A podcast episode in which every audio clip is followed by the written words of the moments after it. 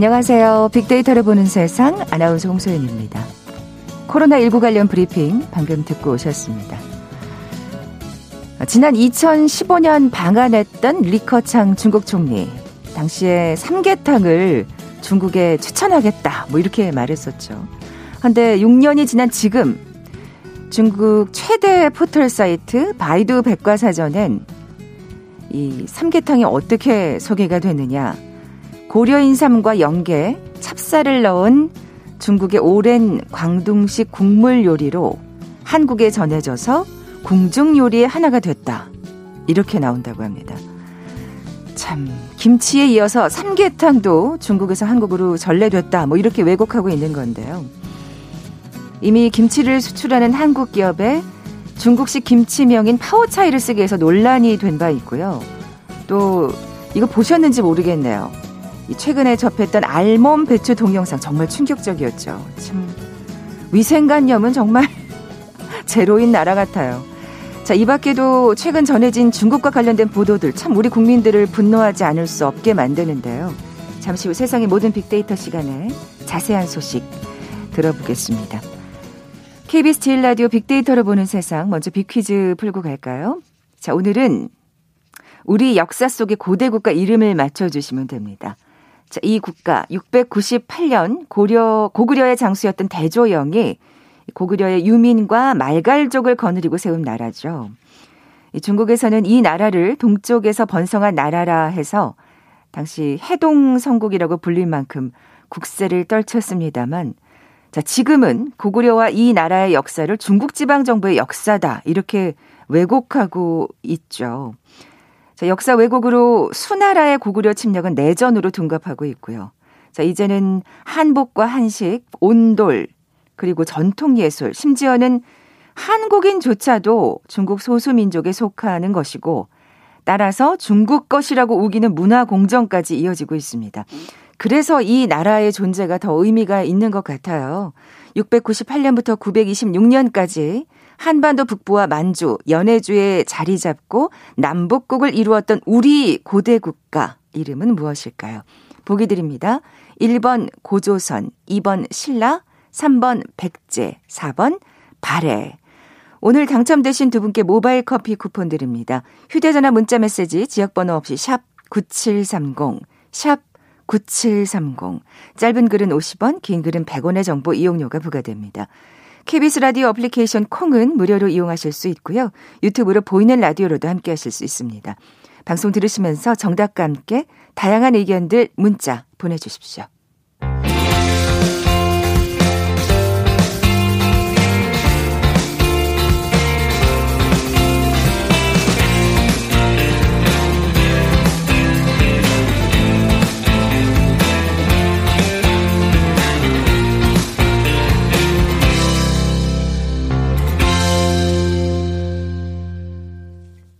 궁금했던 모든 화제와 이슈를 빅데이터로 분석해보는 시간이죠. 세상의 모든 빅데이터.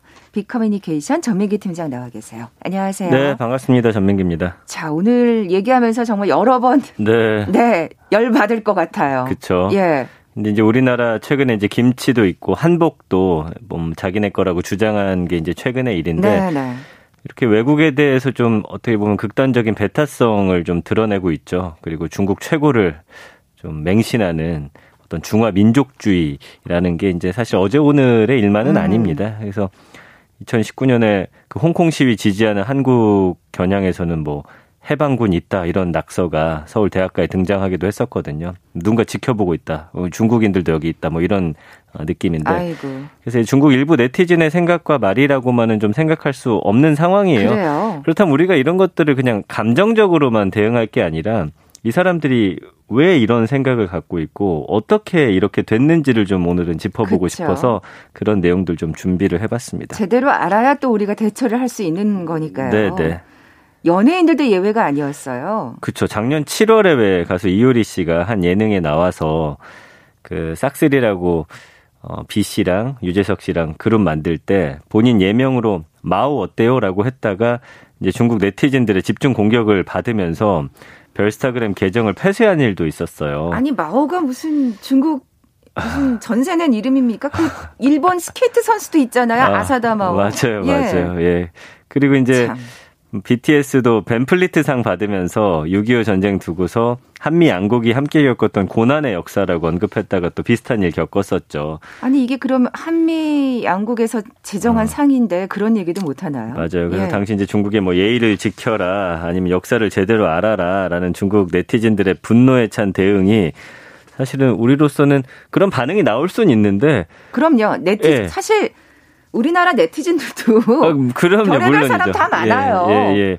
근데 다만 이게 이제 대세라 그런다면은 음. 이제 문제가 되는 거죠. 예. 근데 여기는 이렇게 되면 이게 정말 전 어떤 국민적인 이런 막 움직임으로 중국에서는 일어나서 불매 운동을 한다든지 막 반 한국 이런 그렇죠. 어, 문화로 좀 번지기도 하니까 예. 우리는 조금 충격을 받은 그런 사건들이었죠. 네, 지금 이게 사실 일부가 아니라는 거에 이제 우리가 초점을 맞춰서 얘기를 해봐야 될 텐데 네. 최근 한 책에서는 이런 중국 네티즌들을 분노 청년이라고 불렀더라고요. 네, 중국에서 굉장히 오래 이제 생활하셨던 분이고 또 교수님이시고 이제 책을 아. 냈는데 분노 청년이 이제 중국에서 온라인을 이용해서 맹목적으로 애국하고 광적으로 외국을 배척하고 자유주의적 지식인을 공격하는 청년 세대다.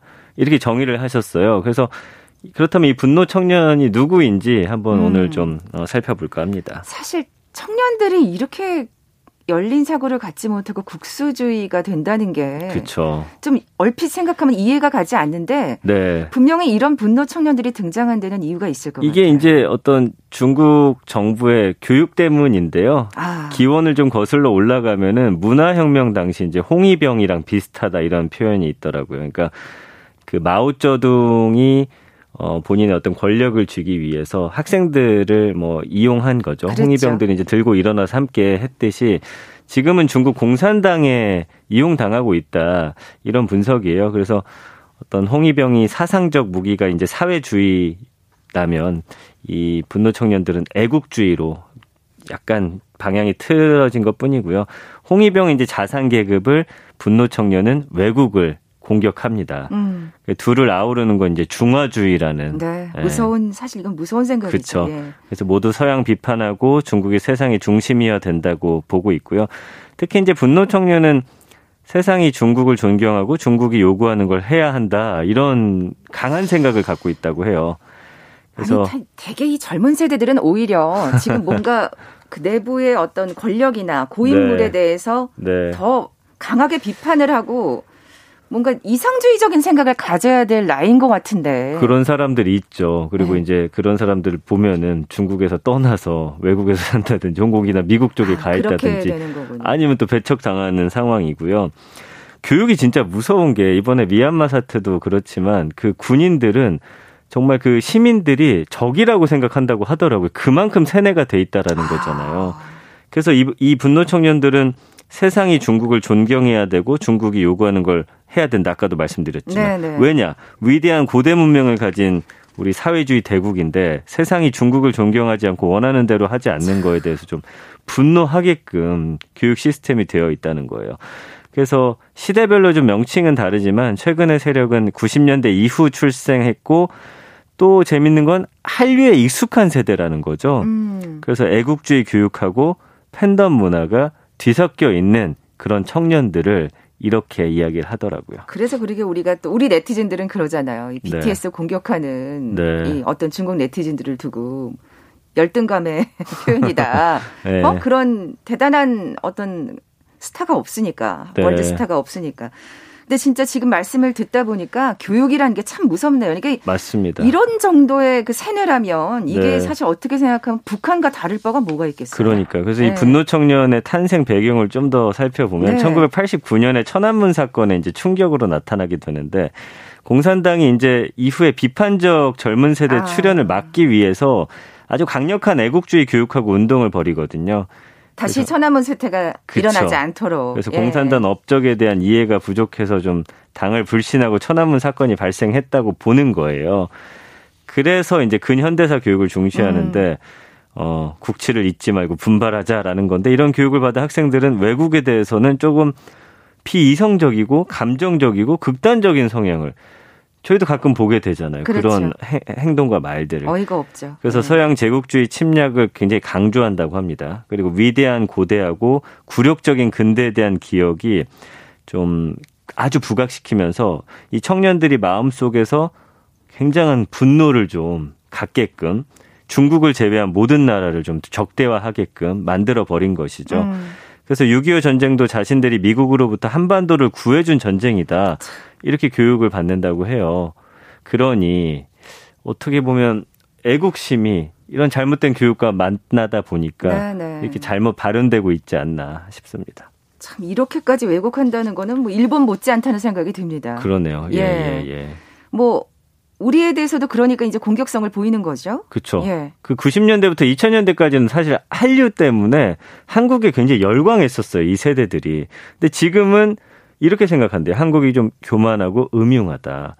뭐 활자, 의학 이런 중국 문화 세례를 받고도 인정하지 않고 단오제 같은 거를 본인들의 한국의 문화로 꾸며서 세계 문화 유산에 올린다고 지금 생각을 한다는 거예요. 아니 문화라는 게 어떻게 서로 서로 영향을 안 받아요. 네, 그렇죠. 언제적 문화를 얘기하는 거예요, 맞습니다. 진짜. 예. 그러면서 그 한류가 세계 시장에서 인정받는 걸 좀 그래서 불쾌하게 생각한다는 거예요. 저거 어떻게 보면 뿌리는 우리인데. 아. 네. 일본도 말씀하셨지만 BTS를 공격하고. 그렇죠. 예. 일본도 과거사 문제로 미워하지만 최근에는 이 젊은 층들이 한국에 대한 분노가 상당하다고 합니다. 아. 그 홍콩 시위에 지지를 보낸 것도 이들의 어떤 분노를 더 끌어올리는 그런 역할을 했고요. 겉으로 표현은 안 해도 한국은 속국이다라는 정서가 젊은이들 사이에서 있다라는 건 좀 정말 시대착오적인 어, 그렇죠. 좀 충격적인 결과죠. 그러니까 교육이 얼마나 무서운지를 이제 다시 한번 또 뼈저리게 느끼는 거죠. 맞아요, 예. 맞아요. 예. 뭐 분노 청년들 아까 표현하다시피 우리가 원인 제공을 했다 뭐 이렇게 말한다면서요? 왜냐하면 이제 한국의 어떤 유사 역사학자들이 중국의 고대 문명이 다 동이족이 만든 거다. 뭐 요런 주장도 있긴 합니다. 일부 공자도 치우도 한국인이다라는 식으로 그 이렇게 역사를 좀 왜곡해서 보는 사람들이 우리나라에도 있거든요. 어떤 아, 그런 주장들도 있고. 그런 일부의 사람들은 어느 나라나 있죠. 근데 이제 그거를 좀 부각시키는 거죠. 그래서 인터넷을 통해서 중국인들이 이런 걸 알게 되면서 한국인은 마치 다 모든 걸 이렇게 생각하는 아니죠. 것처럼. 정말 예. 이건 극히 일부 소수고, 네. 그러니까 비주류인 거잖아요. 예. 그래서 한국이든 중국이든 좀 냉철하게 이성적으로 바라볼 지점들이 있어요. 우리나라도 마찬가지고요. 예. 그리고 좀 오해도 있죠. 중국에서 오래 산 이 작가분이 하는 얘기가 중국에서 파오차이는 한국식 김치를 지칭한다고 해요. 그런데 이게 또 한국인에 대한 좀 경멸적인 호칭이기도 하고, 그러니까 이게 단어가 주는 어떤 그런 뉘앙스나 네. 그 의미 같은 것들도 우리가 좀 잘 살펴볼 필요가 있는 것 같고요. 아까 이제 단오제 말씀드렸는데 중국에서 이제 초나라 때 유명한 시인인 구런을 기리는 명절인데 중국에선 한국이 구런을 뺏어간다는 것으로 좀 여긴다고 합니다. 아, 너무 유치하다. 예, 그래서 세계 문화유산 등재 소식을 이제 중국 언론에 알린 중국인 교수도 취지는 원래 이랬대요. 한국처럼 전통 문화를 소중히 해야 한다라고 알렸는데 아, 언론에서 네네. 한국이 가로챘다는 식으로 기사가 나왔다라는 거죠. 음. 그러니까 참. 네, 이런 부분들이 좀 있는 거죠. 네. 네. 이 분노 청년들을 중국에서는 아까 말씀하신 대로 그때 문화혁명 때 홍위병처럼 네. 어떻게 보면 10분 지금 이용하고 있는 것 같아요. 그런데 사실은 네. 2010년까지는 비판하는 그런 자국 내 목소리도 좀 있었다고 해요. 아, 그런 자성의 목소리도 있긴 네, 있군요. 병적 예. 애국주의라는 비판을 내놓은 책도 많이 나왔다고 합니다. 그래서 한 유명 칼럼니스트는 아큐의 정신 승린법, 머리가 없고 하루 종일 반미 반일만 생각하는 영원히 성장하지 못한 감정적인 동물. 어, 센데요. 이렇게 강력하게 좀 비판했고요. 또 뭐 우자샹 러산 같은 저명 인사들이 애국을 무기로 깡패짓하는 불황자라고 비난도 했다고 합니다. 음. 근데 이제 시진핑 체제 이후에 맞아요. 국가적 압박이 강화되면서 이런 목소리가 점점 힘을 잃게 되고 한쪽으로만 보게 되니 더 쏠림 현상이 심해지는 그런 상황에 있는 것이죠. 이런 자성의 목소리는 점점 힘을 잃고 있는 거죠. 네, 네. 진짜 시진핑 체제 이후 어떻게 보면 굉장히 강화되고 있다는 느낌이 드는데 맞습니다. 사실 이게 그렇게 국가적으로 크게 움직인다 그러면 이게 개선의 여지가 사실은 굉장히 예, 없는 거잖아요. 쉽지 않을 것 같아요. 네. 왜냐하면 관건이 중국 당국의 변화인데. 그러니까요. 외국을 대하는 방식이 그렇지 않잖아요. 네, 네. 지금 중국 젊은 세대는 유치원 때부터 애국 사상을 좀 들이부은 세대라고 하더라고요. 그러니까 아주 어릴 때부터 네. 조금씩 조금씩 세뇌가 된. 그래서 빈부격차 등의 내부 문제가 아무리 불거져도 국가의 방향을 그대로 따라가고 내부의 문제를 또 외부로 돌리는 야, 이 예전부터. 사실 써, 쓰던 방법이 어느 국가나 내부에 그렇죠. 문제가 생기면 외부에 적을 이제 끌어들이는데 그럼에도 불구하고 예. 젊은 세대들은 사실 깨어 있었잖아요. 우리나라도 마찬가지고 어, 맞습니다. 근데 교육이 완전히 꽉 차단돼 있으니까 이제 외국 나간 아. 사람들이 이제 거기서 공부하면서 그런 걸 이제 주장을 하는데 그런 사람들 뭐 이제 사라진다든지 뭐 그렇죠. 이런 탄압을 받으니까 그렇죠. 예, 이제 무서운 상황이잖아요. 네, 뭐 이 분노 청년들 많이 감정적으로 나오는 것 같은데 우리도 똑같이 대처해서는 안 될 것 같아요. 네, 네. 뭔가 이제 정말 막, 말씀하신 대로 역사적 사실과 근거를 가지고 좀 이성적으로 대처를 해야 되지 않을까. 뭐, 그래도 믿지 않는다는 게 문제긴 아, 하지만 어쨌든 우리 시기에 아, 좋은 대응 방법을 좀 생각해 봐야 될 것 같습니다. 깝깝합니다. 잠시 라디오 정보센터 뉴스 듣고 나서 다음 소식 계속 이어가죠.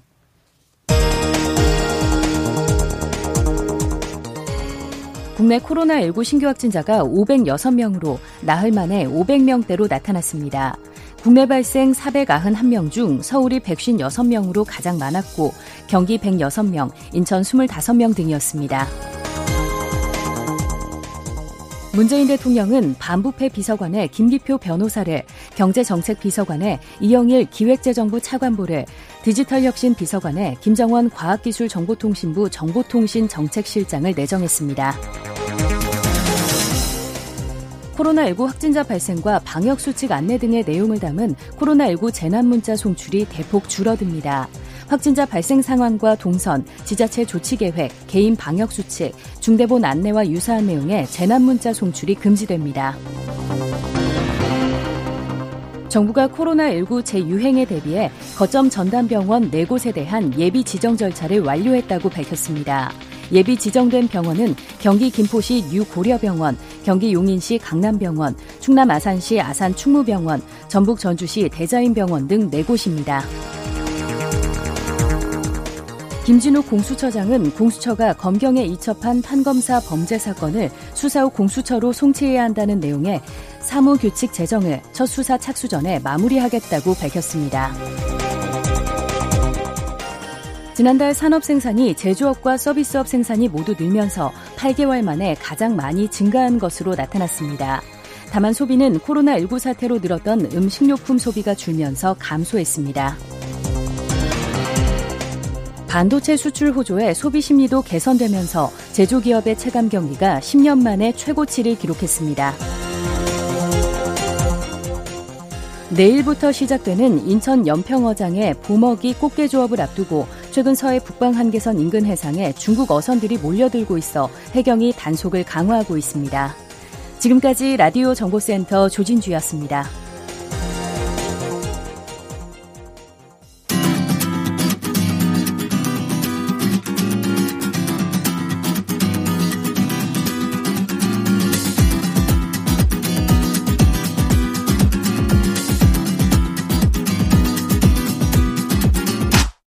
KBS 일라디오 빅데이터로 보는 세상. 네, 세상의 모든 빅데이터 함께하고 계신 지금 시각 11시 31분 막 됐습니다. 전 팀장님, 네. 빅퀴즈 다시 한번 내주세요. 자, 오늘 우리 역사 속의 고대 국가 이름을 맞춰주시면 됩니다. 이 국가는 698년에 고구려의 장수였던 대조영이 고구려의 유민과 말갈족을 거느리고 세운 나라입니다. 중국에선 이 나라를 동쪽에서 번성한 나라라고 해서 당시 해동성국이라고 불릴 만큼 국세를 떨쳤는데 지금은 고구려와 이 나라의 역사를 중국 지방정부의 역사라고 또 왜곡하고 있죠. 네. 서태지와 아이들이 발표한 3집 앨범에도 등장하는 음, 고대 국가입니다. 그러네요.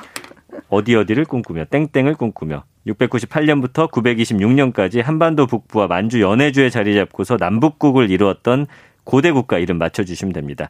1번 고조선, 2번 신라, 3번 백제, 4번 발해. 네, 오늘 당첨되신 두 분께 모바일 커피 쿠폰 드립니다.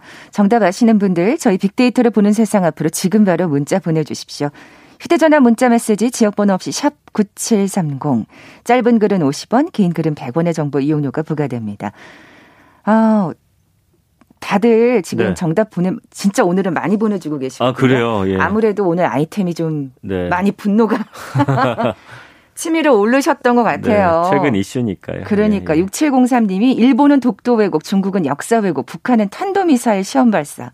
대한민국 국력만이 살 길입니다 하셨는데. 음, 맞습니다. 진짜 예. 맞는 얘기입니다. 이거 어떡하죠? 두 번째 아이템도 못지않게 분노 유발이 될 것 같은데요. 네, 이거 예. 최근에 이제 큰 이슈가 됐던 드라마 관련 소식이에요. 음. 그 조선 구마사라는 드라마고 조선 태종 시대 배경으로 해서 악령들에게 영혼 지배당한 이제 살아있는 시체와 싸우는 이들의 이야기를 다룬 드라마였는데 역사 왜곡 논란 빚으면서 큰 이슈가 됐죠. 거기에 나오는 이제 허구적 캐릭터들 이 아니라 이제 거의 보면은 역사적 실존 인물을 내세웠기 때문에 이게 문제였던 것 같아요. 맞아요. 그래서 예. 최근에 이제 문화 동북 공정이 갈수록 도를 더해가는 중에 중국식 소품이 등장하면서 네. 이 해당 장면이 이게 중국 주장이 힘 실어 주는 거 아니냐 뭐 요런 이야기까지 나오면서 좀 그러게 말이에요. 네, 논란이 됐습니다. 결국에는 이 드라마는 중지가 됐죠. 그렇습니다. 예. 예. 사, 실 근데 사극의 역사 왜곡 논란이 처음은 아니잖아요. 맞아요. 예. 그러니까 예전에도 뭐 이런 것들이 많이 있었습니다. 그러면서 이 역사 맞느냐 아니냐 그러면서 그래도 이거는 어느 정도 허구에 기반을 둔 거다라고 하면서 그래도 좀 인정을 받고 넘어갔던 부분들이 있는데 그리고 사실은 실존적 인물이 아닌 경우가 꽤 많았기 때문에 네네네. 네, 네. 그래 이건 뭐 어떻게 보면 퓨전 사극이지 뭐 이렇게 네. 또 뭔가 변명의 여지가 있었어요. 그래서 뭐 그 당시 뭐 예를 들면 제작진 사과하고 넘어간다든지 이런 식이었는데 이번에는 진짜 말씀해 주신 대로 급기야 방영 2회 만에 아, 거의 이런 일 거의 없는데 없죠. 정말 폐지 수순을 밟게 된 것이죠. 네. 예. 그만큼 또 사실은 왜곡한 부분이 컸다는 생각도 들고 또이 네. 작가 에게 살짝 하자면 그 전에 철인왕후라는 아, 드라마도 맞아요. 조금 논란이 예, 됐었잖아요. 그렇다고 하더라고요. 네네. 네. 네. 근데 이런 여론을 만든 중심에 또 우리의 젊은이들 MZ 세대가 있다면서요. 그래서 요 뒷부분에는 이야기가 이제 중요한 건데요. 네. 이 여론 형성이 MZ 세대가 어 디지털을 매개로 해서 어, 이게 크게 어 발전했기 때문인데요. 어, 뭐 자주 짚어드렸지만 불공정, 불합리, 차별 이런 거에 굉장히 민감하죠. 그래서 선을 넘어선 컨텐츠에 대해서도 용납하지 않는 성향이 강합니다. 음. 이게 우리나라만 그런 게 아니고요. 외국도 이 MZ 세대를 분석하는 그런 것들이 많이 있습니다. 아, 근데 보면은 그 워싱턴 포스트가 기후 변화든 인종적 정의든 양성평등 문제든 정치 문제에 대한 관여도가 높은 게 Z세대를 정의하는 특징이다라고 규정을 졌거든요. 음. 그러니까 뭐 지금 인터넷을 전 세계로 많은 젊은이들이 쓰고 있다 보니 비슷한 문화가 또 형성되는 그런 상황인 것 같아요. 네. 뭐 정말 불합리한 일에 목소리를 내는 것만큼은 아주 바람직한 어, 그럼요. 예. 예. 어, 현상이란 생각이 들어요. 어쨌든 기성세대와 좀 확실히 차이가 있네요. 그렇죠. 대응 방식 자체가 좀 다르죠. 그러니까 젊은 세대는 문제 의식이 있어도 이를 원하는 방식으로 실현할 수 있는 수단이 어, 기성세대죠. 많지 않았었거든요. 그런 면에서는 Z세대는 좀 다른 거죠. 그 2019년 7월 기억하실 거예요. 일본 정부 수출 규제 조치 이후에 노제팬 운동이 이제 어 브랜드의 어떤 실적 부진으로까지 만들어 버렸잖아요. 사실 일본에서도 이러다 반짝하다 말 것이다 이렇게 네. 또 전망을 해서 더 우리 그쵸. 국민들의 분노를 일으켰었죠. 그래서 네. 뭔가 즉각 잘못된 건 좀 바로 잡아야 하고 효과가 있을 때까지 지속적으로 행동하는 세대입니다. 그러면서 지금까지도 사실 이 불매 운동은 지속되고 있어요. 그러면서 네. 실제로도 변화까지 이끌어내는 그런 그러니까. 경험을 또 했기 때문에 이런 데서 또 성취감을 느끼는 세대기도 해요. 네, 지금 뭐 드라마 얘기를 했습니다만 사실 다른 부분에 있어서도 그런 어떤 움직임을 볼 수가 네, 있어요. 네, 한 그 코미디언이 웹 예능에서 어, 성적인 발언, 행동 묘사하면서 좀 하차하는 일도 있었죠. 프로그램이 폐지가 되기도 했고요. 그 비난 여론들 때문에 컨텐츠 기업의 의사결정 과정에 변화가 생기는 일, 우리나라만의 일은 아니고요. 그러네요. 미국에서도 이제 대표적인 미디어 기업이 있습니다. 그 컨데나스트라고 어 알렉시 맥케먼드라고 하는 틴보그 편집장 내정자가 자리에서 물러나기도 했어요. 왜냐? 이 사람이 10년 전에 트위터에 올린 아시아인 조롱 트윗하고 관련한 논란이 사그라들지 않았기 때문이고요. 음. 그리고 ABC 방송의 인기 리얼리티 쇼가 있습니다. 배첼러라고 그 비난 여론 때문에 큰 변화가 있었어요. 여기에 그 진행자가 크리스 해리슨이라는 사람인데 20년 동안 이 프로그램을 해왔었거든요. 근데 지난달에 출연자가 과거 인종차별적 행태를 옹호하는 발언으로 이제 구설에 오르면서 또 여기도 큰 비난을 받고 뭐 여러 변화들이 생겨났죠. 그러니까 어. 이거는 우리나라뿐만이 아니에요. 다른 나라도 뭔가 네. 진행자라든지 프로그램이 어 이게 잘못된 방향으로 가고 있다라고 하면 가차없이 여기에 개입해서 그 잘못된 걸 바로 음. 잡으려는 그런 모습들 보여주고 있습니다. 네. 뭐 결국 이렇게 움직이다 보니까 큰 힘을 발휘하다 보니까 네. 광고주들이 눈치를 볼 수밖에 없을 것 같아요. 사실 이번 예. 드라마가 끝나게 된 데도 또 결정적 영향을 미친 게 모든 광고가 거기서 발을 뺐거든요. 음. 그래서 불매 운동 주도하면서 광고주들도 당연히 눈치를 볼 수밖에 없는 상황. 그 영국 온라인 출판사 비즈니스 비코즈가 최근에 글로벌 컨설팅 업체 맥킨지 자료를 인용해서 Z세대 소비자의 75%가 광고 캠페인 전반에 걸쳐서 인종과 성차별하는 기업에 대해서 불매 운동 의지가 있다. 이런 보고서를 아, 내놨어요. 예. 그러니까 인터넷과 SNS에 둘러싸인 채 성장을 했기 때문에 사회 문제에 좀 민감하고 영향력을 발휘하는 성향도 강합니다. 어려서부터 사회 이슈 같은 것들 읽어보고 거기에 대한 생각들을 정의 내리기도 하고요. 그래서 이런 것과 관련해서 한 교수는 젊은 세대는 요동치는 경제 속에 상위 1%가 부의 대부분을 소유한 사회에서 자랐기 때문에 아. 세상을 바라보는 시각도 다르다는 거죠. 그리고 불평등에 대해 목소리를 내도 잃을 게 없다고 좀 생각한다. 이런 분석들이 나오고 있는 거죠. 네. 뭐 지금까지 들은 얘기로는 사실 바람직하다는 생각이 드는데 이것도 네. 부정적으로 바라보는 시선도 있다면서요. 왜냐하면 일부에서는 이게 잘못된 방향으로 갈 경우 아. 이 MZ 세대 행동력이 과도한 캔슬 컬처라고 하더라고요. 철의 문화. 또는 현대적 형식의 새로운 배척 아니냐. 배척. 올바른 방향으로 가면 괜찮은데 이 사람들이 시선이 조금만 옆으로 어. 옮겨져서 잘못된 방향으로 목소리를 중국의 분노 청년처럼. 아 그렇죠. 예, 예. 그래서 이걸 금전적으로 지원하는 기업도 어, 그 다음에 콘텐츠를 만드는 제작사들도 다양한 사회적 맥락을 꼼꼼히 따져야 하는 그런 시대가 됐다. 이런 부분은 좀 바람직한 모습인 것 같습니다. 네. 세상의 모든 빅데이터 빅커뮤니케이션 전민기 팀장과 함께 했습니다. 고맙습니다. 감사합니다. 자, 오늘 비퀴즈 정답은 4번 발해였죠. 모바일 커피 쿠폰 받으실 두 분입니다. 앞서 소개해드렸던 6703님, 그리고 2369님, 너무 화가 나네요. 아이들에게 역사책 펴놓고 알려줘야겠어요. 하셨는데, 화이팅입니다. 아, 두 분께 선물 보내드리면서 몰라갑니다. 빅데이터를 보는 세상, 내일 뵙죠. 고맙습니다.